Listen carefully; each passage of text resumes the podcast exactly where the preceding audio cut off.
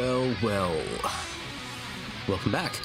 Welcome to the Andy Social Podcast. For those that don't know, my name is Andy Dowling, and thank you very much for tuning in. It's been a couple of months, probably more than that now, two and a half months since my last episode. A lot's happened, a lot hasn't happened. And um, this episode is a little bit of a catch up episode. I'll try not to waffle on too much, but if you haven't been listening, to this uh, podcast series for a while, or you know me, you'll know that um, that's a very hard thing for me to do. But I'll try not to uh, get, um, I guess, too off track as I go through everything that's been happening over the last couple of months. Um, first and foremost, uh, for those that haven't heard this podcast before and want to know what it's all about, I suggest you go back and listen to one of the episodes that has um, a guest involved. Um, it's not just me waffling on. You'll get a better uh, sense of what this is all about. Basically, what I'm doing is just finding people uh, near and far, whether it be in the local community, people that I know that I've been friends with for years, um, or just people that interest me, and just having a chat to them. Uh, there's no life hacks. There's no um, sort of you know optimized, um, you know optimized, optimized, optimized um, focus with the podcast. Yeah, I'm going to be a bit rough on this episode. Um, there's, there's no real purpose to it apart from finding out about people and finding out through conversation. Um, we're in an age now where most people would rather send messages to each other than talk. And I'm certainly one of them. And this podcast is a way for me personally to, I guess, improve my communication better. And um, I hope that since the first episode to now, my uh, communication has been improving. Um, certainly nowhere near uh, an effective communicator. I could certainly be a lot better. So um, that's a big thing for me. And I think stories are important as well. So when someone's got something interesting to say, um, it's nice to be able to have that um, have that through conversation and, and listen to what people are interested in, what people do, what people have experienced, and even just perspective on life as well, just to find out you know how how do people view their life? How do they people view their life, their lives around them, and the people around them? And um, I'm hoping that the people that do listen in, and I hope that myself as well, uh, learn things from the conversation with other people. So it's very vague, it's very open. Um, more or less, I'm just chatting to people. It's not the most original format going, but um, I like to think over the 50 odd episodes I've done on the past 12 months. And wow, I've just realized that it's been over 12 months since the first episode. So it's, um, it's pretty cool that I'm still picking up a microphone now, even though there's been a slight delay um, and still doing it. It's good to see I've um, managed to hold on and follow through with this idea that I had had 12 months ago.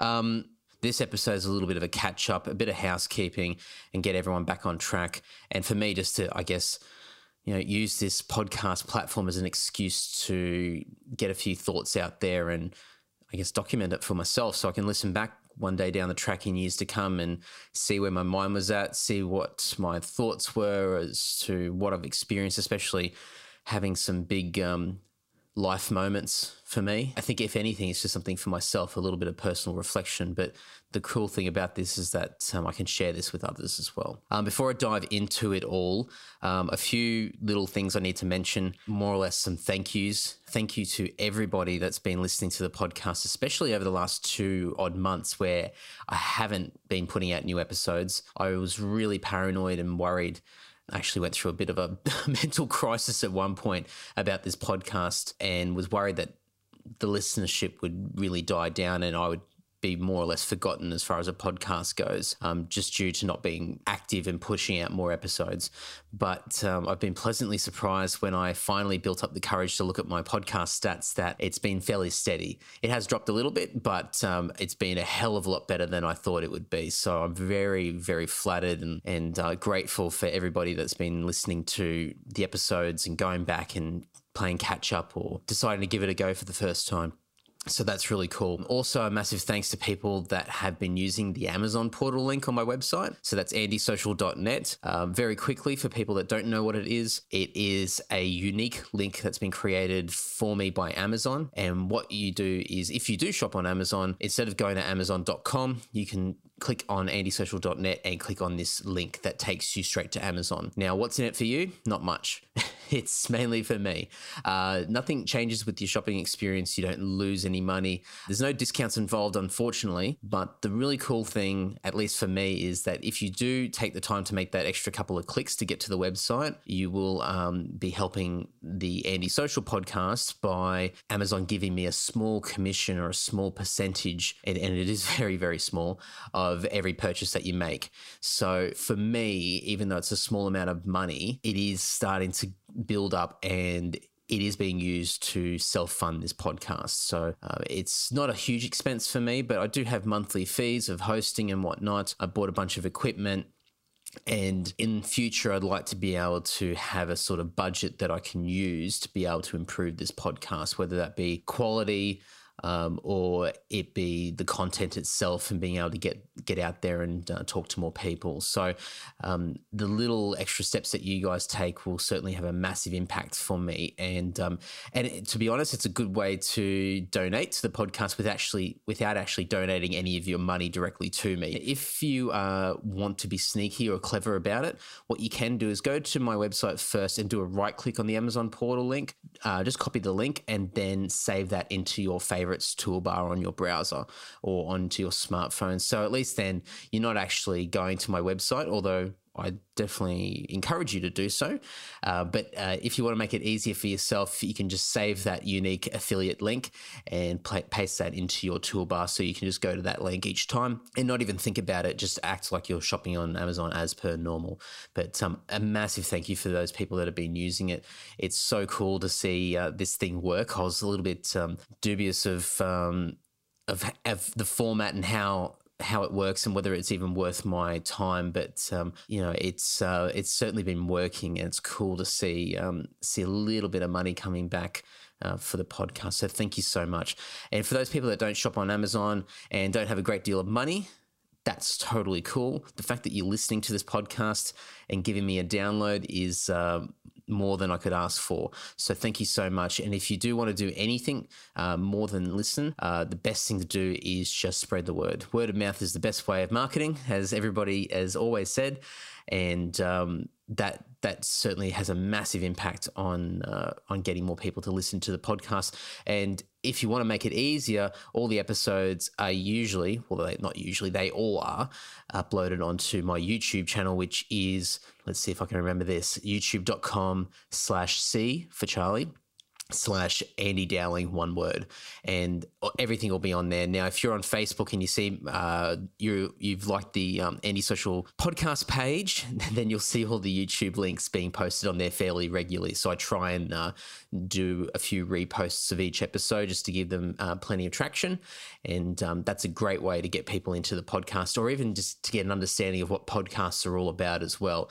Um, you can pass a YouTube link over. Most people are familiar with YouTube, and it's a great way just to ease somebody into the whole world of podcasting, or at least for this show is at at the very least. I will leave the rest of the stuff till the end of this episode as far as the podcast itself and what's going on moving forward, um, because I think the last couple of months leads up to where I'm at now. So I'm going to try and tell a story. Now, it's not a story that I've put any effort into or any thought. I've more or less wrote out a bunch of sticky notes to try and remember in order of uh, sort of key points or key things that uh, happened over the last uh, two and a half odd months. So, um, I'll uh, dive into that and uh, just a massive thank you again for everybody listening. And if you do lose interest with this and this is the first time you've listened to the podcast, please go back and listen to some of the other ones with some fantastic guests that I've listened to, um, that I've listened to. Well, I actually have listened to because I spoke to them, that I've spoken to uh, over the last 12 months. There's everyone from musicians to, geez, uh, professor. I've got a professor on there. I've got um, ex military. I've got pilots. I've got so many people on there from many different walks of life, and I'm hoping that I'll be able to broaden that spectrum more in the future as well. So let's take a step back. Two and a half months ago, roughly, I was uh, getting ready to get married. Now, for those that have listened to the previous podcast where I did a bit of a life update, you will know where my head was at and where things were going at that point in time. And I was about a week out from my wedding and and um, doing a bit of reflection, then trying to, I guess, you know, center myself before my big day. And it certainly was a big day. It's funny listening to people and having listened to people over the years, and certainly leading up to my own wedding, where when I told people I was getting married, I would get comments like, make sure you stay in the moment. You know the day goes so quickly that you you won't realize what's going on. You'll it's overwhelming. Make sure you really embrace it and and um, and take in what's happening around you. You know it's it's a day for you. And and um, and comments like that. And also um, other comments which I I got in theory but didn't really believe was this will be the best day of your life now upon reflection of my wedding day which I'll get into I have to say that it's all true, um, at least for me. And maybe I've been prepped to think a certain way and be mentally prepared to to believe these things. But um, I certainly understand why people say that, and I get it. The day went so quickly. Before I knew it, um, it was over. We were leaving the venue, and I had no idea what had just happened over the last several hours. Um, it was just, it was an environment where you was your senses were constantly being tested, and not tested. I mean, in a challenging way, just in the sense that you know you were constantly hearing, seeing things. You were having to interact. You were having to pay attention. Uh, so many people to talk to and converse with, and making sure that you're aware of the situation, the people around you, and trying not to miss people as well. Um, really, for me, in my head, not so much that I was trying to make it special for me, but I was trying to make it special for other people. And I was really making sure that I was getting around and talking to people and really sort of, I guess, being thankful and sh- showing my gratitude. Sometimes I'm not very good at doing this, but I did my best to try and show my gratitude for people uh, making the effort to come to my wedding. By the end of the day, I was so exhausted because I'd constantly been on, switched on for the day. And um, I certainly wasn't used to that, at least to that velocity for that length of time. And it certainly was the best day of my life. Um, apart from a couple of little things that in hindsight don't really matter, but um, and I'll get to them in a moment. It was it was a perfect day. Everything everything went perfectly. Um, there was no hiccups. All the worries that people had about things that potentially could go wrong didn't go wrong. Um, even things such as the weather. The weather looked horrible with the week leading up to to our wedding and right up to the day before. And the next morning, the skies parted and we had a beautiful day. And there was only a little bit of rain in the afternoon, but um, by that stage, it didn't matter because we we didn't need the weather at all. So we were incredibly lucky with everything. Everybody appeared to have a great time. Um, it was just a great atmosphere. People were so happy, and it was just such a unique. Well, of course, it's unique because I've never been married before, and I hope that I'm never married again. but it was such a unique environment to be in, being on the other side of the fence. So I've been to plenty of weddings before, and quite frankly, I don't enjoy them, and I, I still think that way. Um, I've got a few weddings coming up now, and I'm happy for the bride and groom, and, and I'm sure it's going to be a great day for them. But it's just something that I just can't get into. There's just too many things there that irk me and uh, are awkward and whatnot. And um, and I'm sure I, once I actually do go to the next wedding, I'll probably have a bit more of a better perspective of the whole thing. But um, yeah, it's I think my opinion overall won't shift terribly much. But being on the other side of the fence and being the married couple um, is certainly a completely different experience. And I can understand why people um, have so much joy and happiness on their wedding day and, and why so many people reflect with so much happiness and joy when they think about and talk about their wedding as well. I get it now. I, I understand why. So, what many of you will remember is leading up to my wedding, I had a dilemma. I had um, a wedding suit that didn't fit. I, I bought uh, wedding suits for myself and my two groomsmen, and uh, we went and got them altered. Now, I made the mistake of not including Jessica or at least a female to come along and just oversee the measurements and um, for the alterations. I just thought this is going to be a boys' day out. We're going to go and uh, get the suits uh, altered, and then we're going to go and have a drink afterwards. And so, out of my stubbornness, that came back and bit me on the ass. So, what had happened was uh, my two groomsmen, Mark and Tonchi, their suits were fine, no issues whatsoever. But for me, she just brought that jacket in too much. So I had struggle I had a struggle trying to get it on and get it buttoned up. So either she'd brought it in too much or I had ballooned out since the alteration was done. So I gave myself a challenge at the time because everyone was panicking, as everybody does when it comes to a wedding, and we're getting quite close to the wedding day itself. Um, there's talk about just ditching the suit and getting a brand new one, which me being a complete tight ass didn't want to do, and and quite frankly, clothes shopping gives me a heart attack. Um, there there is no anxiety like clothes shopping for me, so um, I wanted to do everything possible to avoid that and uh, to really demonstrate the extremes that I'll go to, I decided to give myself a fitness challenge for 28 days, which is what I had, um, to lose a bit of weight around the midsection to fit into my suit jacket. So on my YouTube channel, I started doing videos. Um, I started doing uh, morning and evening videos of uh, my morning jogs, evening jogs, little updates here and there. Um, I did lose momentum a couple of times and didn't get daily videos up, but more or less I stuck to it and I did lose some weight. Um, I would say overall was a success because I did fit into the suit jacket, although a little tight still, but I actually could do it up and um, and look, it, it it it did its job, so it was fine. But um, the other thing that was tied in with this was I did dry July. My wedding was at the end of August, and by the end of July, when I realized that I had a dilemma on my hands, I decided, well, I can't start drinking again because this is going to throw me out of whack and my challenge isn't going to work. It's just going to be a waste of a waste of effort. So I decided to not drink in August as well, leading up to my wedding. So this is all great.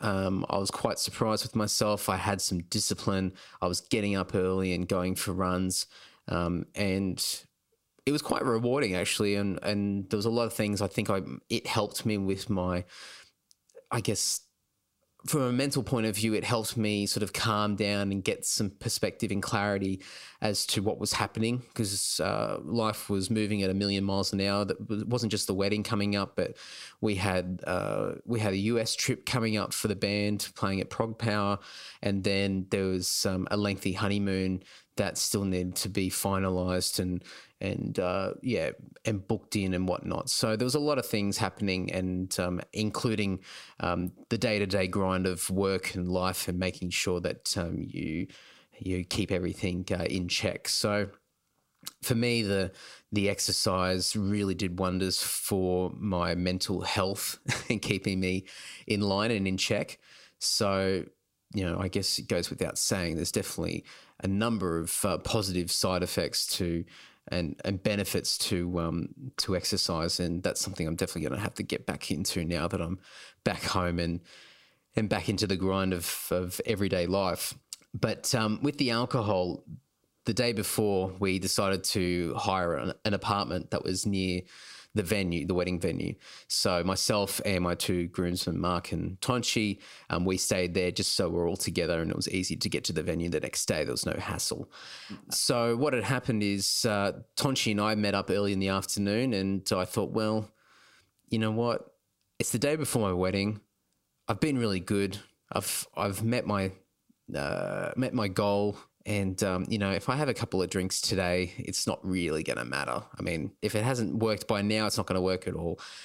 And so Tonchi and I went to the bar that was the pub that was basically next door to the apartment. And we just, yeah, we didn't binge drink, but we just steadily drank for the next eight or so hours. so, so Mark turned up eventually. Mark, Mark doesn't drink anymore. So, so he came, came along and um, we had dinner and just chilled out and had a chat. And then and then went back to the apartment and had an early night. We were, I think we were in bed by about 10 o'clock or something like that by the time we got back. But mind you, Tonchi and I started about 2 p.m. So we were pretty happy by the time we got back, but we weren't wasted.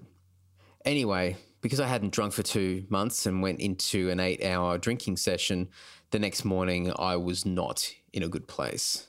My wedding day, meeting the stereotype, the typical story of the hungover groom. So um, I woke up and tried to cleanse myself as best as I could didn't quite work. Um, was certainly in a haze, and then I started getting paranoid, going, "Oh God, I'm just going to smell like alcohol. It's going to be seeping out of my pores. Doesn't matter how much I brush my teeth and chew gum. It's just I'm Jess is going to smell it, and I'm just going to be a mess." And then uh, and then I decided, well, there's a couple of beers in the fridge. I may as well just do hair of the dog and see what happens. And um, I had one beer, and um, luckily that got me back on track. And I after a big breakfast that we had, I was I was okay. Uh, so the the red alert could be uh, could be turned off, and um, I was I was fine.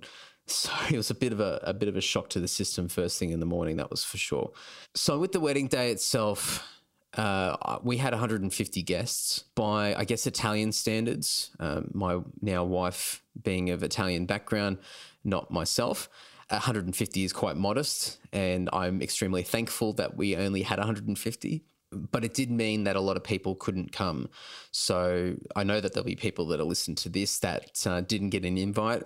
Um, there were many friends of mine over the years and important people in my life that um, didn't didn't get an invitation to come. Now it wasn't because they were not worthy to be there to the wedding. Um, I think every person that has been married will be able to relate to this situation. And um, it was just simply, we couldn't afford it. It was just way too many people. So we really had to be careful with the 150 that we picked. And those people were picked for certain reasons. And um, yeah, unfortunately, there was a lot of people that couldn't make it or we couldn't.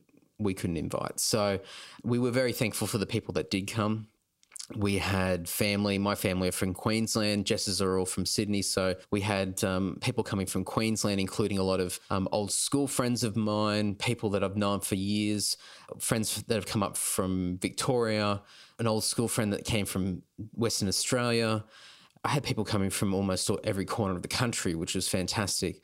I also had some great friends come from Japan as well. So we had uh, Issei Honda and uh, Yuki come along as well. I say Issei Honda in full because I just love his surname and I always call him Honda San.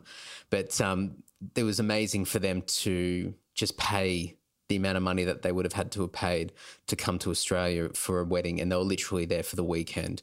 The Japanese, unfortunately, don't get a lot of time off, and they have to do a bit of wheeling and dealing with their uh, employers to get time. Um, so, and we invited quite a few friends from Japan but um, many of them couldn't come, which was completely reasonable and understanding. But um, we were absolutely blown away that uh, Yuki and, and Honda were able to to come, and they had an amazing time. And um, it was great to see them meet our families and our friends. And um, I think a lot of new friendships were formed that night, which was really cool. The ceremony itself, we didn't have it at a church, mainly because I'm stubborn and I'd be a complete hypocrite if I found myself in a church getting married because I'm just not of any religious faith.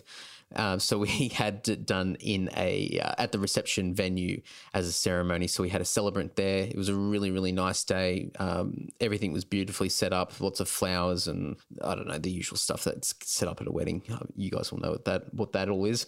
And yeah, we we went through the ceremony. It was a very quick one, no fuss, but um, very very um, touching and overwhelming for me. I remember as a kid, I used to watch um, uh, funny home videos, watch all the wedding videos of the grooms throwing up or fainting or whatever at the altar.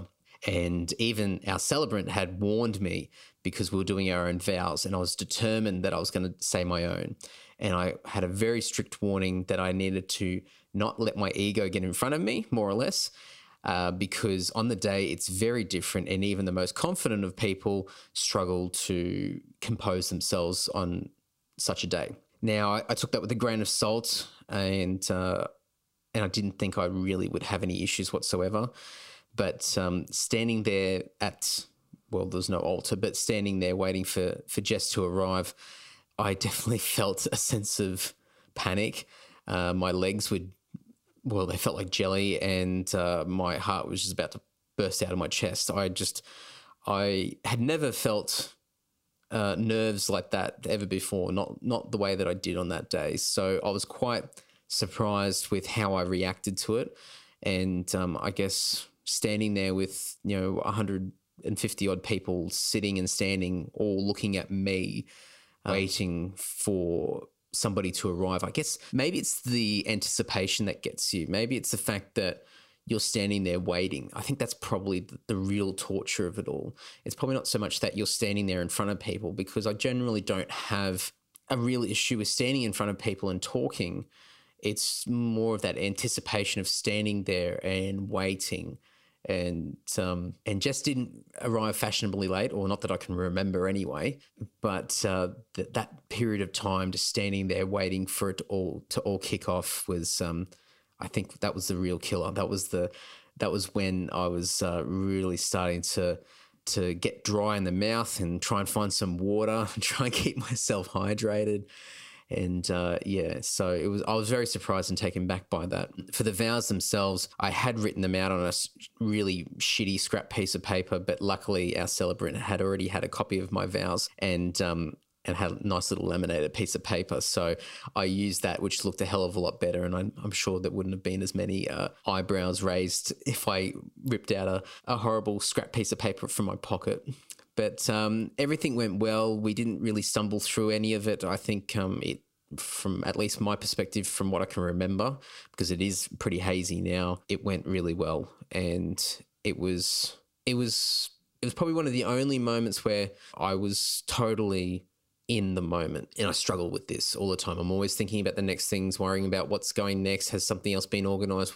Who's where? And, and, you know, is someone going to be ready to press the next thing or do the next step or whatever it is? But I was totally in the moment and I was fixated on Jess and I was listening, you know, attentively to our celebrant, and it was just, um, I was just amazed at myself at the way that I reacted to the whole thing. I guess just you can't really pick it really until you're there in the moment. So it was really cool.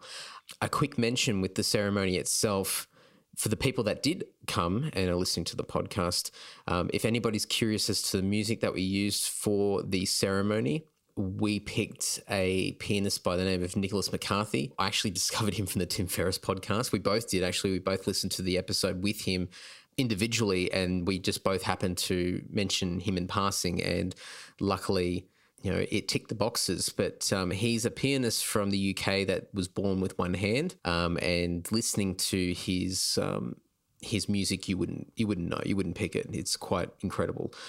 And the that was the music that we used for when the guests arrived, when uh, Jess walked down the aisle, when we signed all the uh, documents, and um, actually that was it. So we had three different pieces of music that we used for those particular sections of the ceremony. The um, last song that we used on the way out after the ceremony had ended was Joe Satriani's "Love Thing." That was a song that, for me, I guess when Crystal Planet came out, so I've been 97, 98 or something like that. And me being a teenager, that song, for whatever reason, every time I listened to it, I got goosebumps. It was just an incredibly cool track. And I've always been a big Satriani fan. And um, I don't know, I just always, not that I consciously thought that I would have it for my wedding, but I always thought that this was a kind of wedding song. So when I was going through the painstaking uh, process of picking music for the entire wedding, when I when I came across that song, it just it clicked, and I said I have to have it in there. So Jess was cool and I was very lucky that Jess was happy with the song and, and wanted it in there as well. So um, it was a nice little touch to have a bit of, I guess, a bit of me or a bit of us um, in the ceremony itself. You know, I mean, a pianist is really nice and whatnot, but it's not, it doesn't correctly reflect us so much. But the Satriani track was a nice ending to the ceremony itself. I guess just a little bit of uh, context to why I picked um, these songs themselves.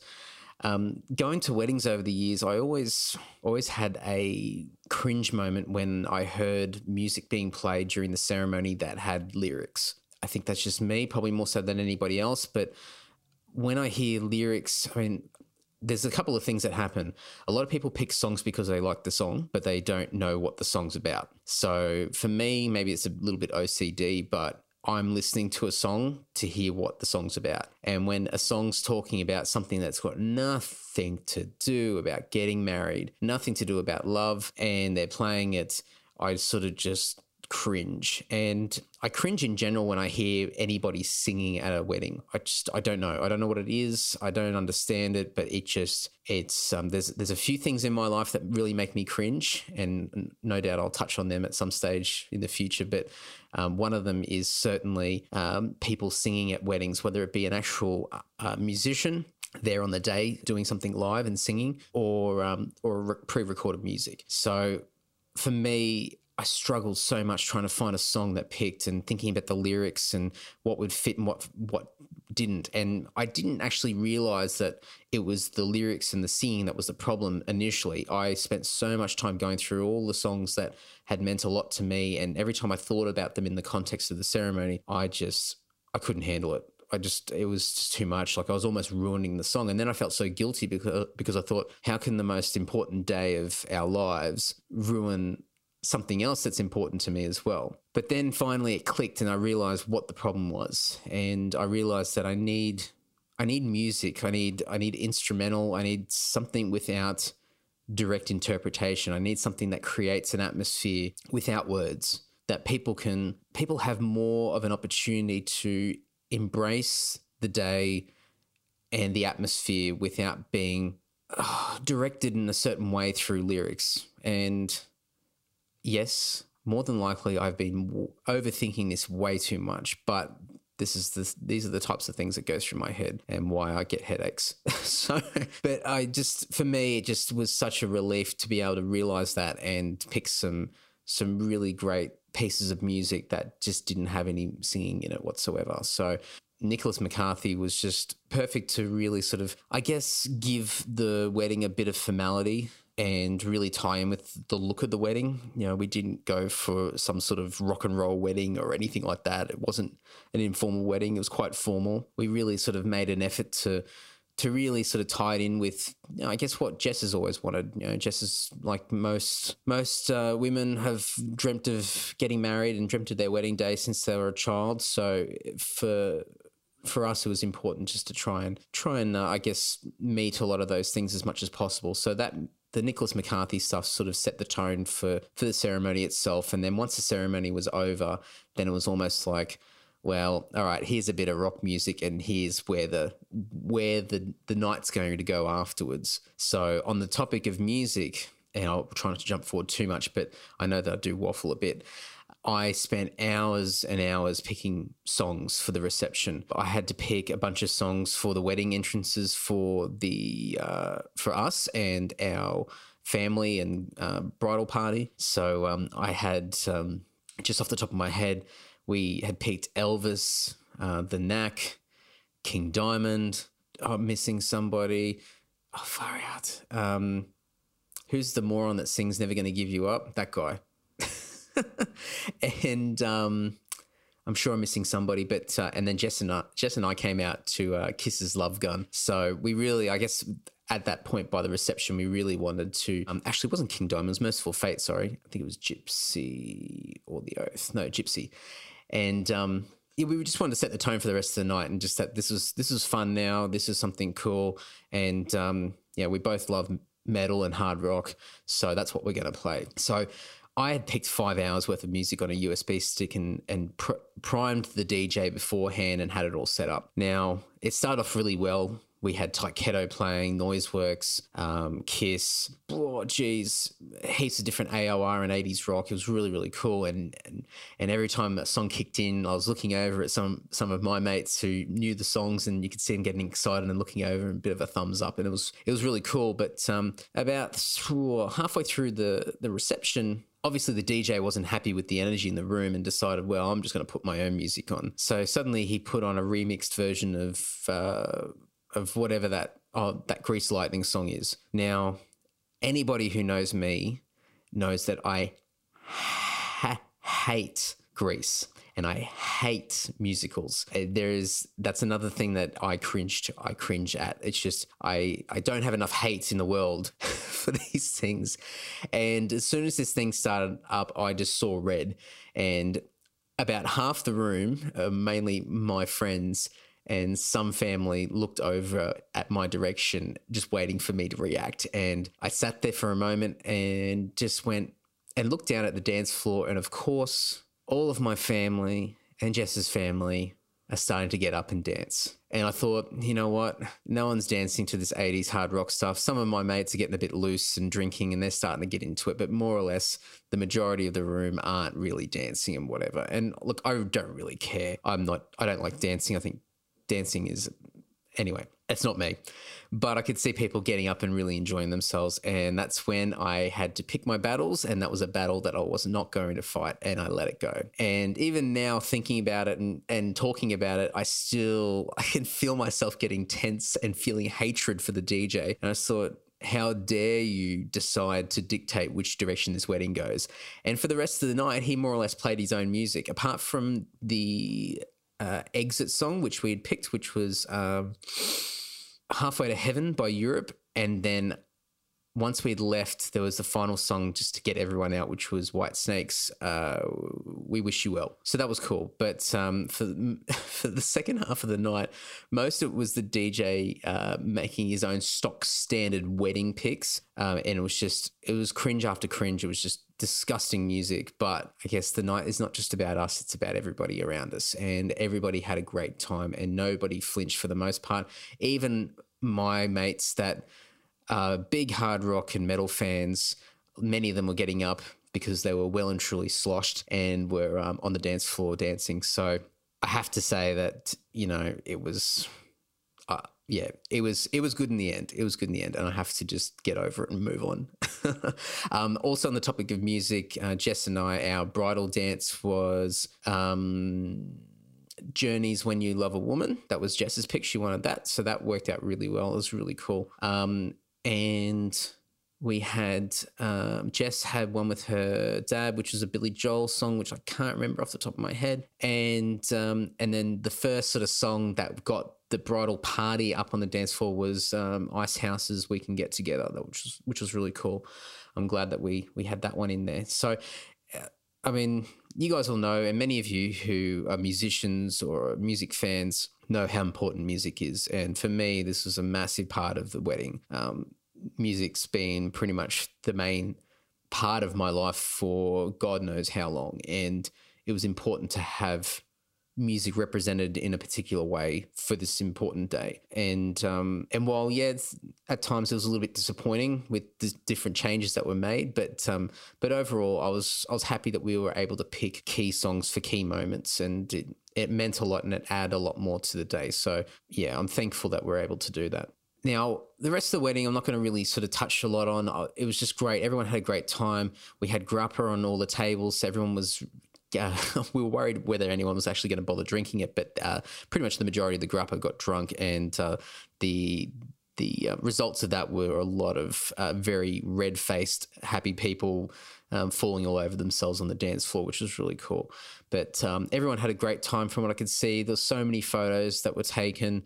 Um, it just, you know, the, the drinks were flowing and it was just really good. The food was great. Um, the venue was really cool for anyone, I guess, in Sydney that wants to know where we got married. It was at um, La Montage at Lilyfield um, in the inner west, closer to the city. And that was really nice. Um, I'm trying to think of anything else that was um, worth mentioning on the wedding day itself. I cannot recall anything in particular. Um, when I was talking about um, near perfect wedding day, the other thing that I think is worth mentioning, which is quite funny and humorous, is that in between the ceremony and the reception, uh, the bridal party usually goes off and gets their photos taken. So we had a photographer for the day who was taking all of our our proper photos, and um, off we went. So we went to Centennial Park, um, which was a last minute change. We decided that we would go there. Um, our photographer had a couple of ideas of photos, so we jumped in our cars and off we went. And um, th- this particular place at Centennial Park was was fantastic. It was these large, tall trees that were, it was really sort of shady and dark, but because the day had been overcast in the, well, at least in the afternoon, it was starting to rain, there was a real stormy sort of feel and ambience around the place. So the photos that he took sort of really captured that dramatic um, tone, that dramatic feel to, to, uh, to the moment. But um, like anything, Centennial Park is a place where people get married, and there was another wedding that was taking place that was uh, several hundred meters away from us, and it was over a ridge. So you couldn't actually see the wedding, but you could see people filing over the ridge off in the background behind us. Nowhere near us, we weren't anywhere near them, but you could see them. So like, oh, there's another wedding. So anyway, that was fine. And we're getting some photos done. We're not intruding. We're nowhere near them. They couldn't see us, apart from when they were walking towards the wedding itself. And um, at one point, and luckily we were starting to more or less wrap up anyway because it was starting to starting to rain. Um, a massive stretch Hummer rocks up, and as it's rocking up, the back window of the stretch Hummer opens up, and this girl, whether it's the bride or whether it was someone in the bridal party, sticks their whole torso out the window and goes, "Fuck off." get fucked. This is our wedding. Piss off, piss off. And just screaming. Now, she's about 200 meters away from us. So she's not just, you know, yelling from a short distance. She's yelling from quite a fair distance away and extremely loud. So we're laughing and going, oh, geez, we better go. So we started walking. And we're like, yep. So we put up our hands, like sort of waves, like, yep, no worries. And then we started walking. And as we're walking back towards the cars, Matt, our photographer, is just taking some quick photos as we're walking back. This lady does not give up. She, if anything, she gets more abusive from the stretch Hummer. She's just going hard. She's just getting more and more vulgar and she's just getting more and more stroppy and we're just going, what the fuck? And so we're turning around and start, we're starting to get our backs up a little bit. And then, you know, Belinda, um, Jess's maid of honor, I'm pretty sure she turned around and flipped them the bird and, and um, and then we're sort of like yelling back at them, and, and then everyone's sort of trying to calm each other down. So no, don't do it. Don't don't stoop to their level. So anyway, we're walking back towards the car, and then suddenly a park ranger comes out, and the park ranger comes towards us, and and we're like, oh, here we go. So we started walking, but he caught up to us, and and uh, our photographer said, uh, "Is there a problem?" And he said, "Yes, there is." And he said, "Do you have a permit?" And we are like, and so we just went, "No." And he said, "You need a permit to be here. People pay a lot of money to get married here, and you can't just rock up and without a permit and." and just uh, you know invade their space. And I said, well, we weren't invading their space; we we're nowhere near them. And he said, that doesn't matter. And so he said, you guys don't know any better, but you, and pointed out a photographer should know better. So anyway, we said, look, we're going now. He said, you need to, you need to leave the park immediately. so, so we got into our cars and drove past. Uh, we had to drive past the other wedding party to leave the park grounds, but um, we were in two cars. So Jess and I are in the, the second car. So we agreed that we would um, just look at each other and laugh like we're having a great time when we drove past and we didn't make eye contact. So um, not that it was a bad part of the day, but it was a, I guess, a bit disappointing to have any form of confrontation, but it was humorous. It was so ridiculous that it was funny, and we we definitely made light of it, and um, and we just felt sorry for the wedding party and also for that person in in the wedding party, whether that was a bride or not. Um, that they would get so upset over something like that. That obviously it would have some sort of impact on their their special day. So, you know, there you go. Um, so yeah, overall, it was a fantastic day. Um, just a lot of. Oh, I'm just trying to. Th- I was going to say great vibes, but I hate saying that, but I did. So there you go. There's lots of great vibes, um, and it was just a nice day to show some gratitude towards other people, and I hope that um, I was able to express that well with with the people around me. Um, that night, Jess and I stayed at the Intercontinental in Sydney. We had a really amazing Mercedes Benz it wasn't even a limo, but it was like a I don't even know what it was. It was the most incredible car I've been in.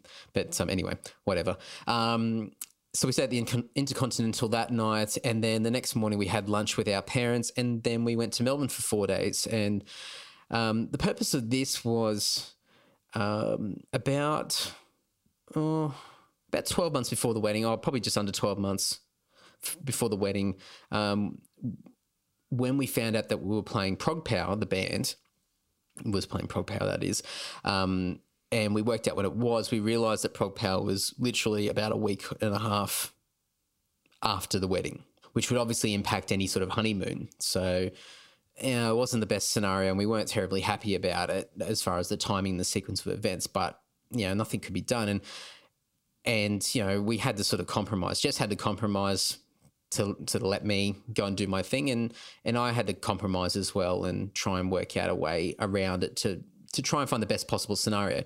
Yes, this is all first world problems, but you know, it's it's an important day. We want to make sure that you know we we we make the most of it and I'm not fleeing to the other side of the world as soon as as soon as we get married either. So we decided that we would do 4 days in Melbourne straight away and then once I get back once we get back from Melbourne, I'll go off to the US for a week and a half and then come back and then we'll go to Europe for four and a half, five weeks. So it worked out quite well. So we did four days in Melbourne. Um, it was literally a big lazy fest where we stayed at the Windsor and which was this really nice old school posh hotel. And we just spent the four days eating, drinking, and me holding Jess's shopping bags. So it was it was cool just to unwind from, I guess, all the the tension and, and stress leading up to the wedding and um, and just not do a great deal. So it was, it was really cool. I, I really enjoyed it. So it was good. And and I do apologize to, to a lot of my Melbourne friends um, who I would normally reach out to and um, and organize a catch up of some sort. But um, this is definitely one that we just needed to do our own thing and and just chill out and and lay low. So it was um it was it was uh, it was a really really good time and uh, and well needed. So um, it worked out quite well. But um, that was it from the wedding side of things. So I'll move on to the next part. So what happened was um, just from just to get an understanding of, I guess, the time frame. We got married on the Friday. We went to Melbourne on the Saturday. Uh, we got back to Sydney on the Wednesday evening at about 10.30 and i was back at the airport flying to la 7 a.m on the thursday morning so um, there was literally no time to stop. I actually had to, and I think I mentioned this in the last uh, podcast episode, I had to pack everything for um, wedding, Melbourne, and the US a couple of weeks beforehand. I had to have everything pretty much ready to go. I couldn't just pack after each little stage. So I had to sort of pack everything in advance. I even had another suitcase ready to go with half my stuff ready for Europe as well. So um, I sort of really had to plan ahead and really think ahead of, of all the things that were going to happen. Um, so anyway, uh, with the US, uh, so we flew to LA. Um, all of our flights were with Virgin and Delta for those plane buffs who actually care.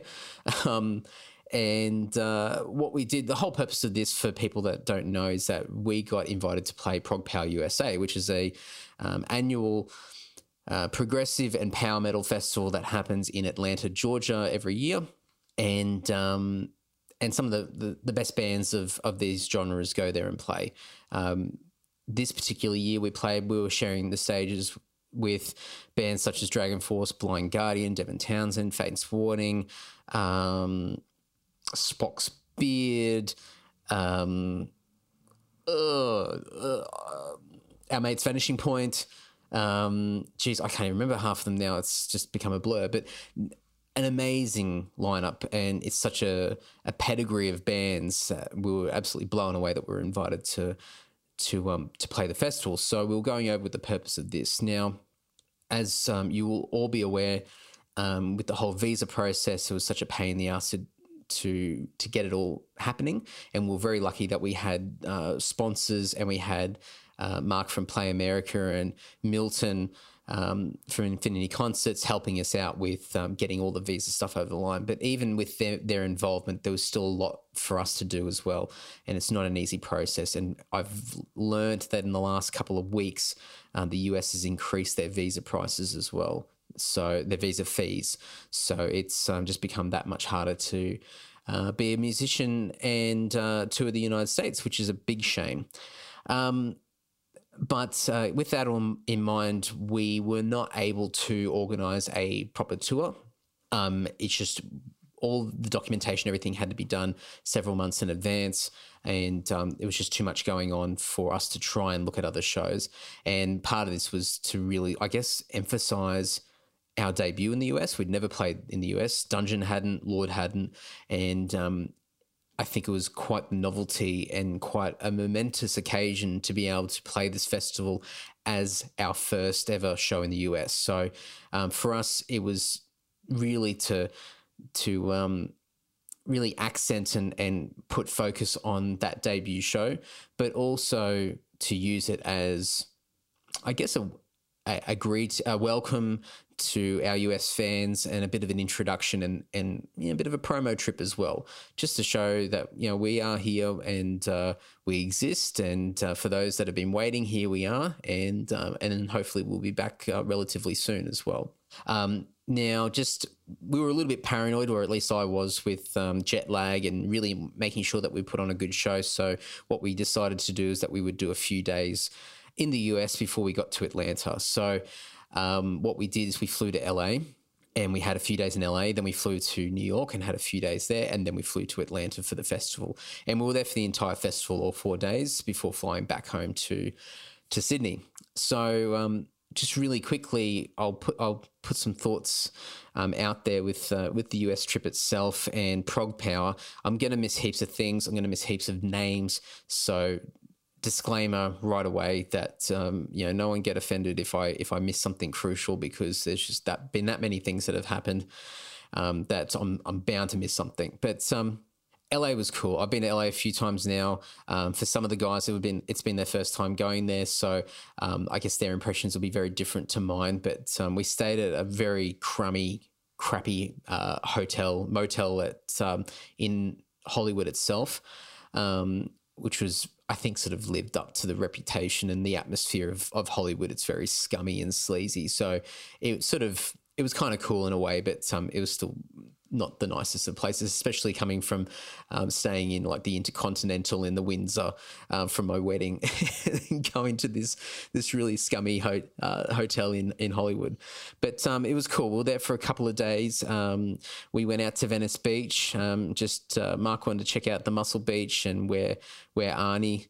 Arnie was back in the 80s or 70s and whatnot. And um, that was cool. We got to walk around and and soak up the sun. The, the weather was quite good, although extremely uh, smoggy.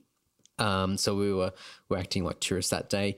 And uh, we also went to the ESP uh, head office in Hollywood. So we got to meet up with uh, with Chris and uh, some of their A and R guys and uh, some of the dudes in the factory that make uh, some of the custom guitars. So it was really really cool to to finally, um, I guess, put faces to names and, and really meet in person and shake shake their hands and and um, and I guess just for us, we're all ESP endorsees. So, um, you know, we've got a long history with ESP Japan, um, ESP Australia, and um, and we've started to build connections with our, our, friends in the US. So, you know, we made we really wanted to make sure that we made the effort to go to to uh, to head office in, in the US and and say hi to them, and um, hopefully that's just built um, stronger you know bonds and relationships with these guys, and hopefully we you know we'll work together at some point in time in the future, or um, at least we'll we've built some or created some more friends that we can uh, we can have a drink with uh, next time we're in town. So that's um, that's really cool. So we we enjoyed that, and it was great to hear some stories and and walk around and and meet some of the guys that are that are extremely talented, um, building some incredible guitars. So that was really good and a nice little thing for the band to do. Um, we also did the usual sort of hotspots. We went and uh, you know, we saw the Hollywood sign. We walked up and down the strip. We dodged all the crazy people. Um, we went to the Rainbow. Uh, a friend of ours, Christy, came out and, and met us. Shout out to Christy if she's listening and um, we had dinner there and uh, checked out the Lemmy statue, which was kind of weird. It looks like he's in a, a toilet cubicle. I don't really get that, but um, still cool. Um, and uh, yeah, so we more or less just uh, chilled out. It was very relaxing. We got around and did a few hot spots, um, but just ate and drank and um, and had a good time. Um, from there, we flew from LA to New York. Uh, we had some issues with Delta with our uh, all of our gear. Um, they've changed systems and there was all sorts of issues. They were trying to charge us for extra bags, and it took about an hour in LA to to finally convince them to go and look at another system and find the the special mentions that um, allow us extra pieces of luggage. So all in the end, it all worked out. But we had the same problem at, in LA, in New York, and in Atlanta as well. So it was just um, it was a never ending nightmare. But by the time we got to Atlanta, and we are having this same conversation, we more or less knew exactly what to say. Um, but it still wasn't an easy process. So um, I didn't mind Delta overall. Like I flew United Airlines the year before. Um, there's, you know, you've got people that are very passionate about either airline. To me, they're more or less the same. Um, I think in future, I probably still would stick with Delta just because they're partnered with Virgin. And I get some sweet uh, Virgin points for um, for flying with them, so that would be pretty much the only reason. But as far as service reliability, etc., etc., for all you airline buffs, um, I didn't really pick much of a difference between United and Delta. They were pretty much the same same thing. Um, so yeah, we uh, we went from LA to New York. Um, New York.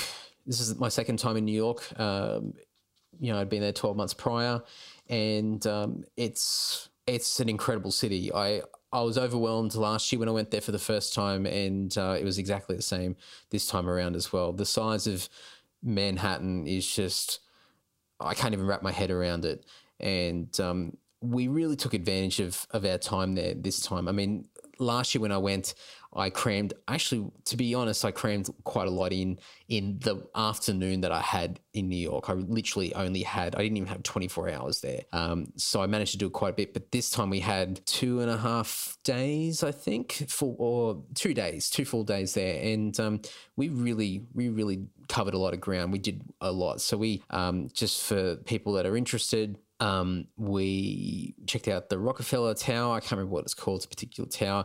Um, everyone, all the locals say it's better to go up there than the Empire State Building. So we did that. So there's amazing views of, of New York. Um, we did the Staten Island Ferry um, went over and got off at Staten Island and caught the ferry back, and obviously passing the Statue of Liberty that way. So that was a actually there's a there's a tip for people that haven't been to New York. If you want to go and see the Statue of Liberty, but you don't want to pay a ridiculous amount of money to get on a ferry to go to the island that the Statue of Liberty's on, um, just catch a Staten Island ferry and just go from one side to the other. It's free and you more or less cruise right past it. So you can still get some great photos. If you do want to actually go and stand in front of it and go up it and whatever, then different story. But if you're not that keen on it, um, the Staten Island Ferry is an awesome option to do. So um, that was really cool. Um, we also went to Central Park. We had a quick walk through a little bit of Central Park. I didn't realize how massive that place is.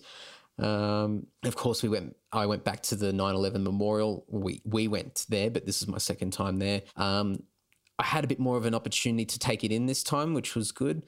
Um, but it's just such a odd place. It's you know for a place that's that is so intense and has so much baggage attached to it. Um, it's really hard to get into the right headspace for it because you look around and there are selfie sticks everywhere.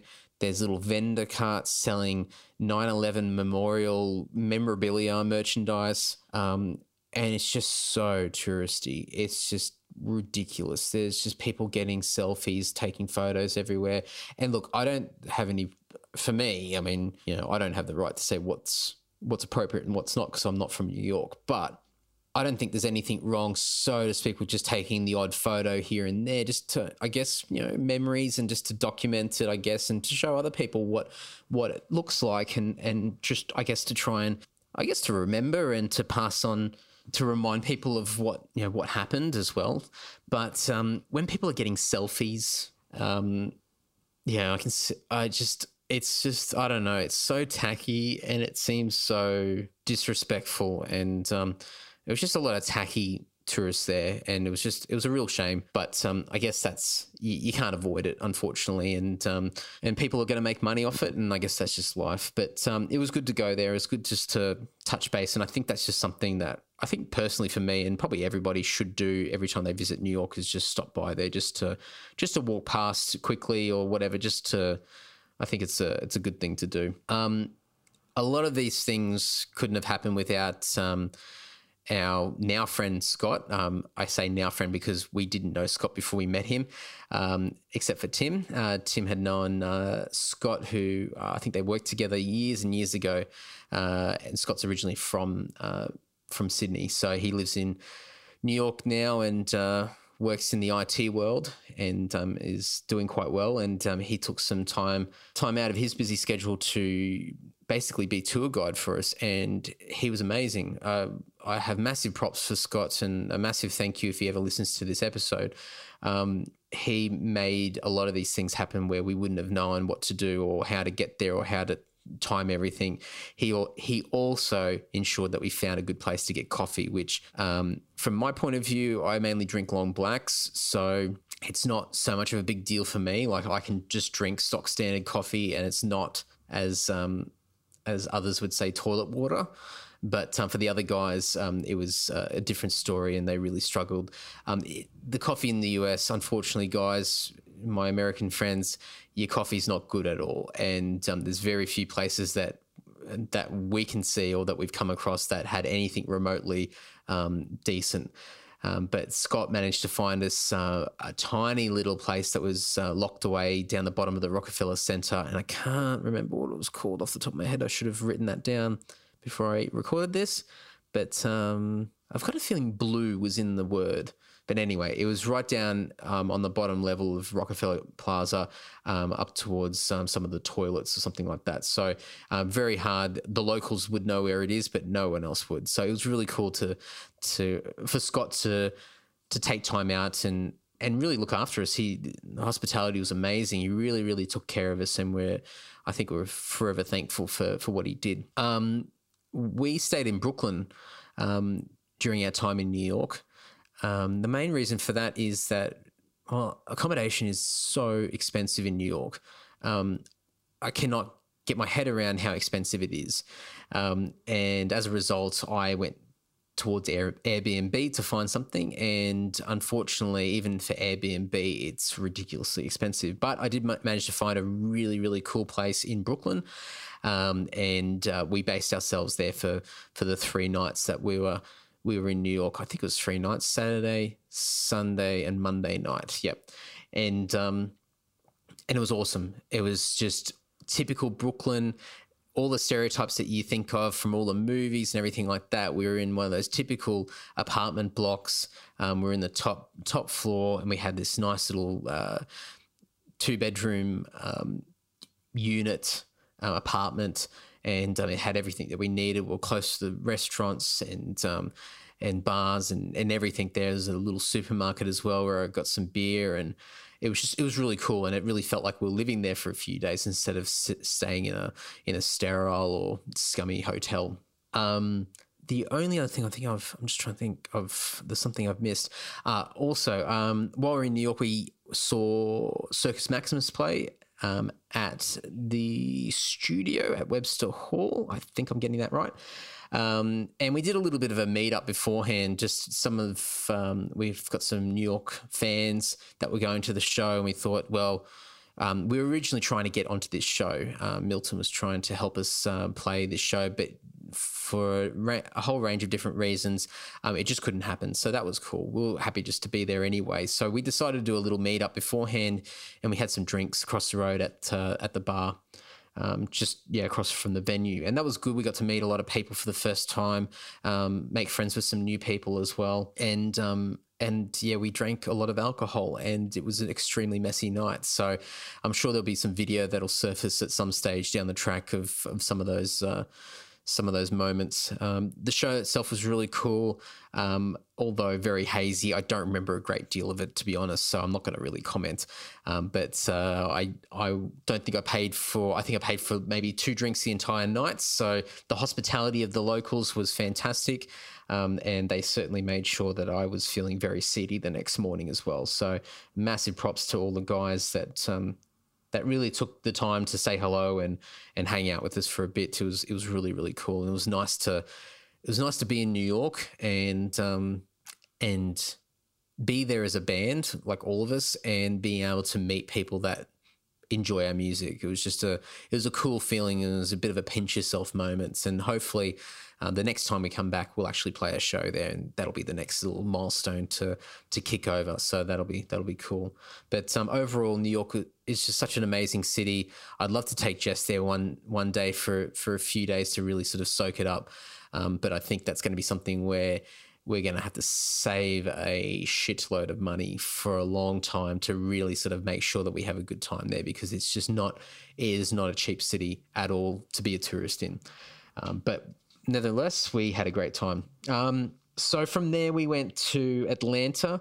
Um, this is the second time that we got to it that we went to Atlanta on this trip. Um, between LA and New York, we actually had to stop over in Atlanta and get on another plane to go to New York from Atlanta. So um, we had a few different flight changes.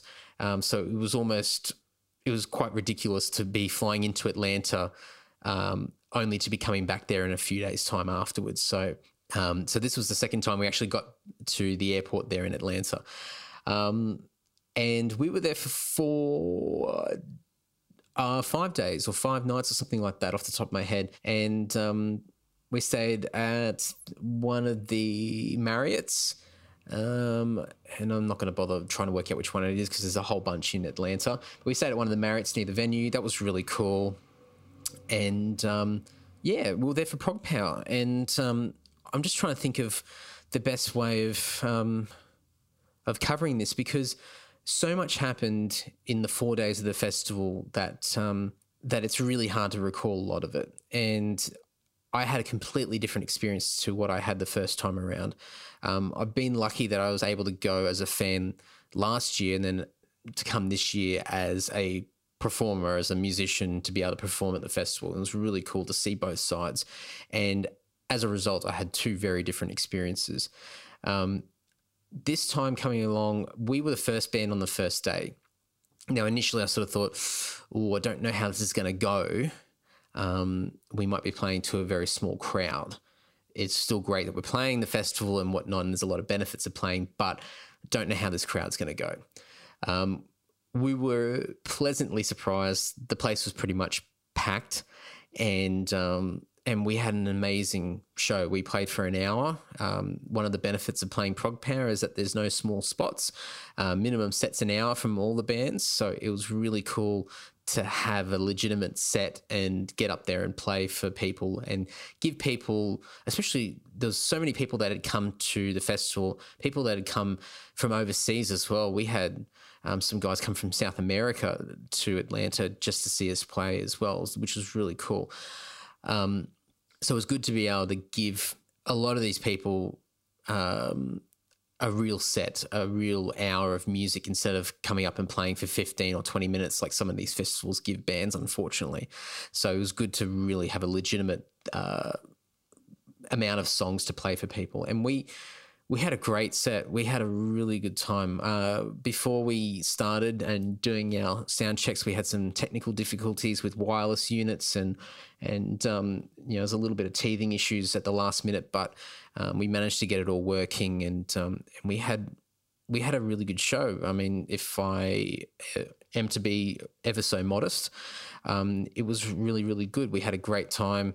Um, and it was just such a surreal moment to look out into the crowd and recognize people that I'd met last year and recognize people that have been fans for of the band for quite a number of years as well. It was such a, a surreal moment and almost like a, a circle finally connecting again and um, and just completing this this path, this this whole thing where we've been trying for so many years to come over and play in the US, and finally we've done it. And not only have we done it, but we've been able to do it in such a, a way that is just beyond our expectations, and it was just fantastic. Um, as soon as we finished, we had a signing session. Um, the signing session went for like double the amount of time that we were um, actually scheduled to to do it, and it was just amazing to have so many people come up with T-shirts and CDs and posters, um, getting stuff signed and getting photos done, and it was just it was amazing to have so many people say thank you. And I've never said thank you so many times in my life as well. It was just such a great moment. And, and it was, um, it was just a nice little nod to get um, after such a long period of time for the band to to get to this point, and it was just really really cool. Um, now the the real benefits of playing first on the first day is that it's out of the way. We don't have to worry about preparing and behaving for the rest of the festival. You know, playing on the third or fourth day or whatever it might be. We're first. We play. We play a great set um, we get the crowd all pumped up and and excited for the for the whole festival, and then we pack up our gear, store it away, and then we just enjoy ourselves for the rest of the festival. And it was fantastic. It was it just in our eyes we had the best best spot in the entire fest. It was really really cool. Um, now the subsequent days of the festival are a extreme blur. Um, However, I didn't do as much partying as I did the first year around. Uh, there was only a couple of occasions that um, I went to the courtyard, which is um, part of the hotel, the Artmore, which is near the venue, and it's usually where they have all their main after parties after each night of the festival. And it's a lot of fun. Um, there's a reputation around these after parties in general. It gets a bit crazy. There's lots of booze, um, and it's just it's a really really fun time. Everyone's super happy, and um, and just I've met some amazing people from last year, um, just standing around in the courtyard at three o'clock in the morning, having the most ridiculous conversations, and it's just it's just a fantastic way to connect with people further. Um, this year, I, I only went twice and for a very short period of time. Um, reasons, well, I don't know. Um, there was reasons where I just wasn't feeling it. To be honest, I wasn't feeling like drinking. Um, as far as the guys in my band now, more or less, you know, everybody. Mark doesn't drink anymore. Um, Tim and Daryl will enjoy a drink, but they don't drink a lot. And um, it's certainly the dynamics change in the band, which is you know what, a really, really good thing. Um, we're a lot more well oiled. Um, we are a lot better as a band. Um, we function a lot better as a band with uh, less alcohol going through the band. Um, and as a result, my consumption, I guess, over the last 12 months has certainly reduced dramatically as well. And um, so, and the other thing was I was really interested in, I guess, trying to connect with people and talk with people and whatnot, and um, and sometimes booze just sort of gets in the road of that. So um, I certainly did have a good drink while I was there, but um, not to the extent that I did the year before. And um, what I did find that was different to last year. Last year I, I flew under the radar a lot more, and it was more of a case that I would talk to people and introduce myself, and then people would get to know me. This year is a different story because well, not only had I met people last year, so you know there was already some connections there, but people I guess had seen us play um, or had discovered the band in the last twelve months leading up to the festival, and I just had the case where there was a bunch of people that were um, hanging around and uh, just being very, very um, um clingy would be the word. Um, and it was just very hard to maintain conversations with people um, and just be able to have have a normal conversation at times uh, many occasions standing there and talking to someone and really really enjoying a conversation then having somebody walk up that unfortunately might have had too many drinks and just butts into the conversation and just takes over and tries to move me away to for me to to um, be atten- to have to get their attention. I'm trying to spit this out, and um, look, I can't fault it, and it's definitely first world problems because it's nice to have so many people that um, want to talk to you. So this is definitely not a, a bitching session whatsoever. Um, but and and everyone's got the best intentions as well. There was nobody there that was that was mean or or malicious or anything of the sort. Everybody was happy and excited and just really um, everyone was good natured there, and you can't fault that. And that's one of the the coolest things about this festival is that everybody is super cool, and it is when you go there, it's like a big family. It's just, and I get that even more after this time than I did the first time that I went. Um, but there were there were times where it was just so hard to to stand there and, and have conversations with people. And I almost found myself trying to hide at times to avoid people because it was just he just got a little bit claustrophobic and um, yeah, so um, I did find myself not hanging out as much as I have in the past, um, especially after after the shows. I, I, definitely hung out in the foyer and chatted to a lot of people um, during the festival itself, but um, when it came to afterwards, it just at times it got a bit too much. So um, I I went back to the hotel a lot of the nights at a reasonable hour. I was still getting back about two o'clock in the morning or something like that, but it wasn't a five or six o'clock uh, effort like I had the year before. Um, also, on that note, um, the last night, um, which is usually the big finale and the and the big party. Um, I didn't stay out. I slipped away, and there was a lot of people I didn't say goodbye to. Now, there's a couple of reasons for that. Um, I was um, desperately trying to get all the merchandise uh, sorted and going to the right people. And and uh, shout out to Mike for helping out with uh, with our vinyl, the leftover vinyl, and and uh, taking that back to New York for us. And um, and just making sure all the money and everything's sorted. But more importantly, I had a I had um, a hard drive full of um, important files that I'd been given, and uh, I had to get them back to the hotel. And it was just, I was exhausted, and um, I knew what it felt like from the year before to be at Atlanta airport for several hours, hungover with no sleep. It is not a pretty thing. And uh, I for whatever reason, I had a moment of maturity and clarity where I decided that I did not want to feel like that, and I decided to to go back to the hotel with uh, with all the stuff and uh, not go back out. So. Um, and apologies for those people. I did send a lot of messages out to people just to just to say goodbye and, and thank you and whatnot. Um, and uh, I certainly would have done it a different way. Um, I think if I had another if if I was to do it again. But um, at that point in time, I just need to get out of there. So, um, but uh, what a festival, hey! I mean, if you want to hear more about my thoughts on the festival itself, um, go back and listen to uh, my I don't even know what episode it is, but one of the episodes from about a year ago um, where I reflect on my last trip to the US. There is um, a lot more insight into how the festival works, um, what it's like, and the people that run it. But before I end on that note, um, massive thank you to um, all the sponsors. Uh, so that's Mike, um, Frank, and Laura, Brian, and of course Milton, Nathan, and Glenn for really helping us out and making it all become a reality for us. It's um, it's we're incredibly honored and thankful that uh, that you guys have helped it make uh, helped make it happen for us. I'm really struggling to talk this morning, and um, and we'll forever be in your debt, and we'll be forever thankful for for what you guys have done. And hopefully, it won't be the the the first and last time that um, we uh, we cross paths again. Um, now, moving forward what else do I have here on my post-it notes? I'm going to have to take a photo of these post-it notes because there's just so many. I just had to write them all out just to try and remember things. Um, oh, also, just on ProgPower, really quickly, I, I forgot to mention um, my music highlights. People are always keen to find out who liked what and whatnot. I didn't get to catch all the bands, unfortunately, but I'd catch the majority of the bands at least for a song or two. Um, and one band that I walked into just because I just thought I'd watch out of curiosity for a song was Freedom Call.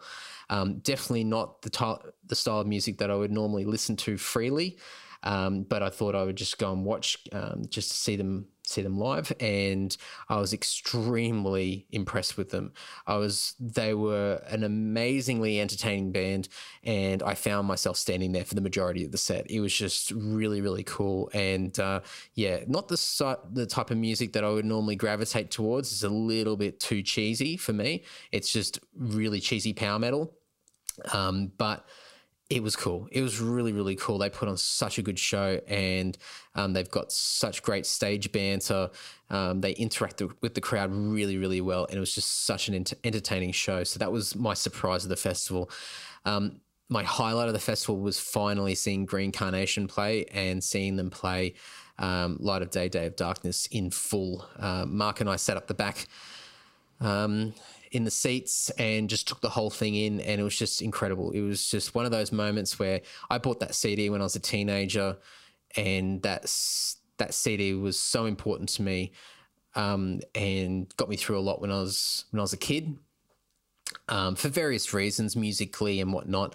And um, and it was cool to come full circle and finally see this live. And I really made an effort to take it in and really reflect on on all those years ago and all those years that have passed and where I am now when I was when I was watching them was a really great moment for me and uh, definitely a highlight. And I was lucky that um, the guys were staying at the same hotel as me. And uh, on the last day, on the Sunday, when we were all leaving to go back to our various corners of the world, um, I quickly went up and just shook their hand and just said thank you. And um, and it was just nice to, I guess, um, to to come full circle and not only see them play, but also just to quickly just say thank you to them and and just leave it at that. I didn't. There was no need to to do anything more than that. I just I just needed to pass on my thanks to them, and it was it was just nice to do that. It was really cool. So they were my main highlights um, from it. It was great to see Vanishing Point play. It was so cool to to be there with another Australian band performing and it was good to stand there in the crowd and and watch them. So I was standing there with Evan from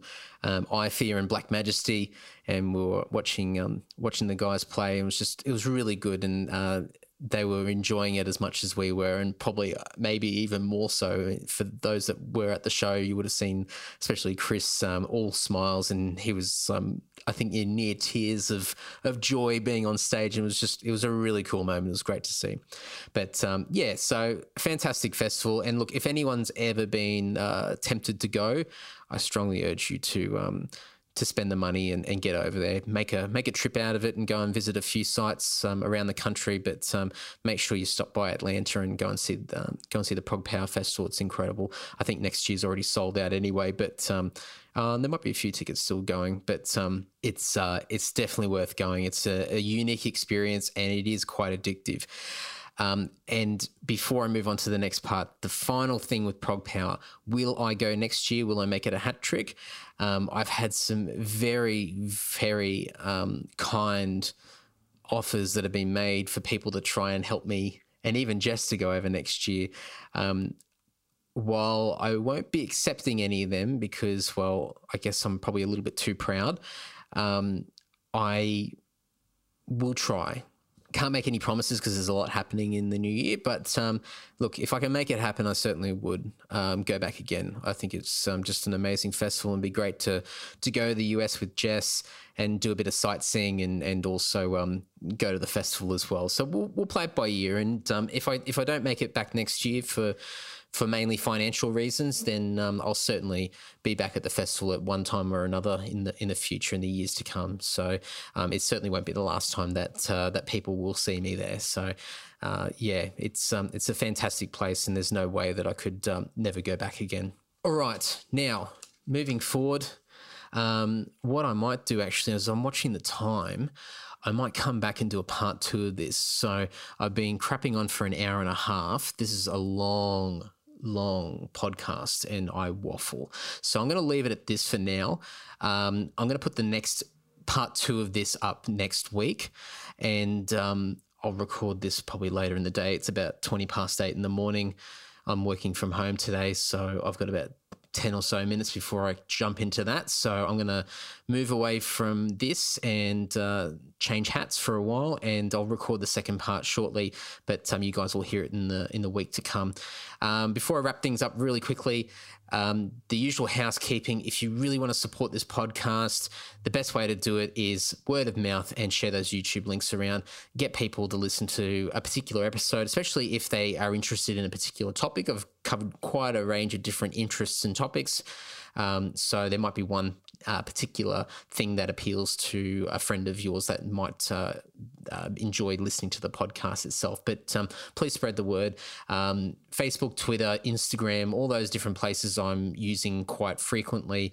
Um, any way that you can retweet, like, comment, share, whatever it might be, um, it all helps. It's really, really cool. It means a lot to me and it ensures that the podcast reaches more people as well. Um, if you want to do more, Amazon, you can go to my website, andysocial.net, and click on the Amazon portal link if you shop on Amazon. Better yet, you can do a right click on that portal link, copy the link, and save it into your uh, bookmark toolbar. So that way you can click on that link each time you go to Amazon and do shopping. And it is a massive help to me. As I said before at the start of the episode, every order that someone makes, I get a tiny, tiny little bit of money. It's very, very small. But when a lot of you are doing it, it makes a big difference and it helps uh, self fund this podcast. It's not for me to uh, put my feet up and uh, enjoy the high life. Uh, far from it. It's just to ensure that I can keep doing this podcast and keep bringing you guys lots of interesting conversations and uh, different things in the future. So it's all about um, giving back. Um, that's about it.